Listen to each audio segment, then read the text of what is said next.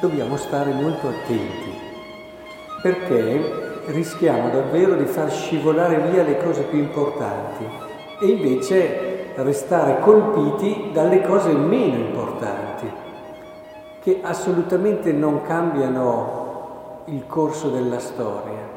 In questo brano notate la stessa folla, quindi è un errore che fanno in tanti.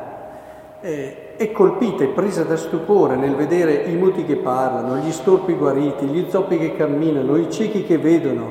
Gesù che guariva queste persone. È qualcosa di straordinario. Vai subito a chiamare il tuo amico, glielo dici, guarda, qui abbiamo davvero un uomo diverso da tutti gli altri oppure addirittura i pani che si moltiplicano.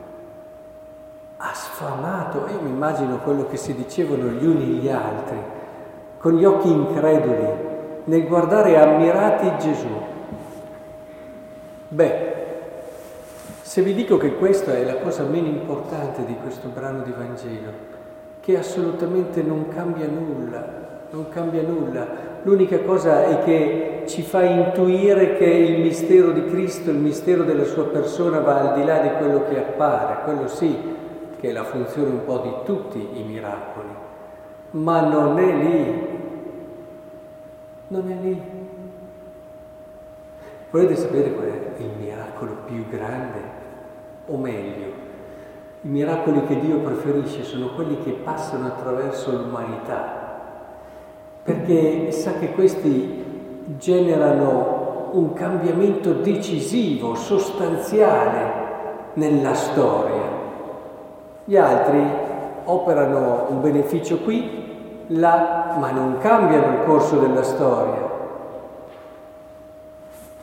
Il miracolo più grosso è questo cambiamento di mentalità di coloro che sono insieme a Gesù e dinanzi a un problema cosa fanno?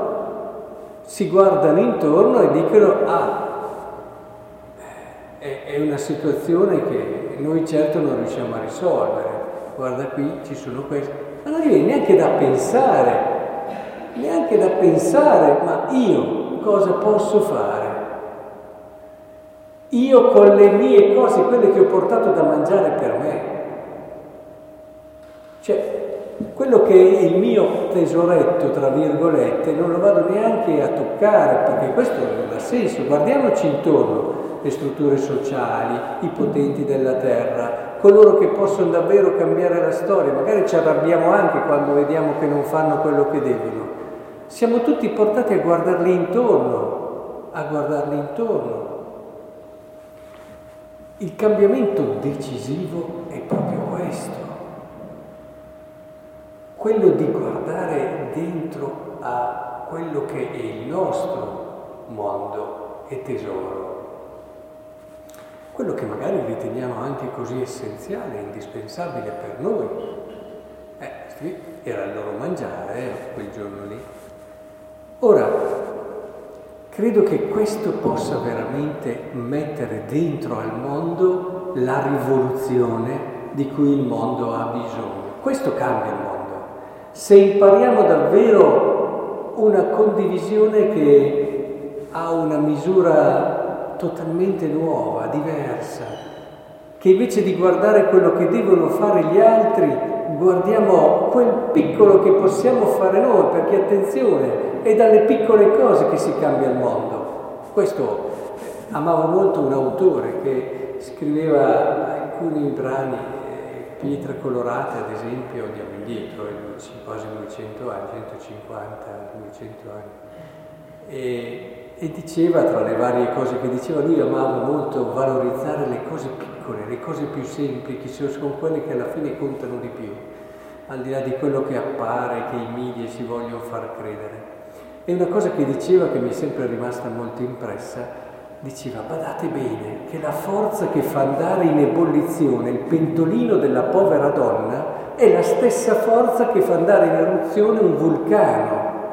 Siamo sempre lì, è, come in un disegno frattale dove ci sono tanti disegni più piccoli che alla fine fanno quello grande, così è la storia del mondo, sono le piccole cose che la cambiano.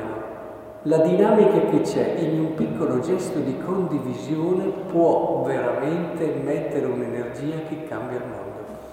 Se noi lo capiamo, questo è il miracolo più grande più importante che c'è nella storia. Perché parte da noi, da una parte ci fa anche sentire così importanti, tra virgolette, perché è una tent- cioè, tutto quello che è virtù è per l'uomo, eh? Cioè tutto quello che noi facciamo è per noi, cioè valorizza l'uomo, lo fa crescere.